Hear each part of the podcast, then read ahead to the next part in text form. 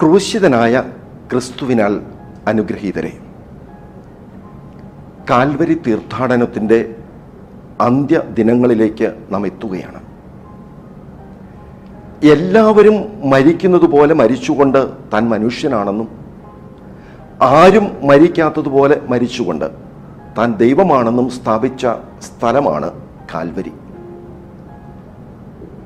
പിതൃഹിതം നിറവേറ്റുവാനായി അവിടുന്ന് കാൽവരി മലയിലേക്ക് കയറി. അവിടത്തേക്ക് മറ്റൊരാഗ്രഹവുമില്ലായിരുന്നു. ദൈവേഷ്ടം അത് നിറവേറ്റുക അതുമാത്രം. അതുകൊണ്ട് തന്നെയാണ് ഫുൾട്ടൻ ജഷ്യൻ പറയുന്നത് എല്ലാ മനുഷ്യരും ജനിക്കുന്നത് ജീവിക്കാനാണ്. എന്നാൽ ക്രിസ്തു ജനിച്ചത് മരിക്കാനാണ്.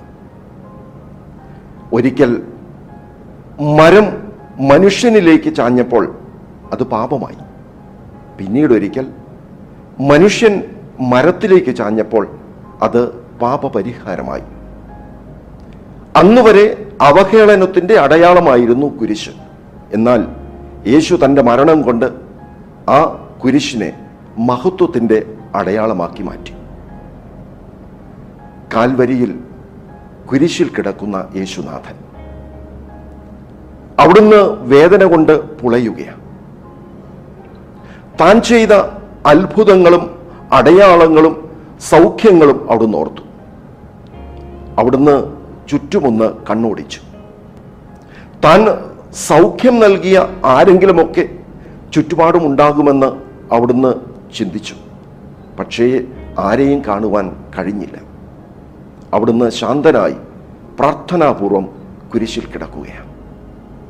പെട്ടെന്നാണ് ബഹളങ്ങൾക്കിടയിൽ തന്റെ വലതുഭാഗത്തു നിന്ന് ഒരു സ്വരം കേട്ടത്.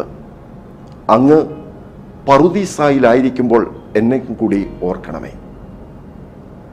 അവഹേളനത്തിന്റെ ശബ്ദമാണ് താഴെ നിന്ന് ഉയരുന്നത്. ആക്രോശങ്ങളും ഒട്ടനവധി. അതിൽ നിന്നെല്ലാം ശ്രദ്ധ പിന്തിരിച്ച് യേശു വലതുഭാഗത്തേക്ക് നോക്കി. തന്നെപ്പോലെ പോലെ വേദന അനുഭവിക്കുന്ന ഒരുവൻ കുരിശിൽ. അവനോട് പറഞ്ഞു തീർച്ചയായും നീ പറുദീസായിലായിരിക്കും. സ്നേഹമുള്ളവരെ. നൊമ്പരപ്പെടുമ്പോഴും അപരനെ ശ്രവിക്കാൻ സാധിക്കുന്നവൻ അവന് പറുദീസയാണ് പ്രദാനം ചെയ്യുന്നത്. ദൈവം അനുഗ്രഹിക്കട്ടെ. ആമേ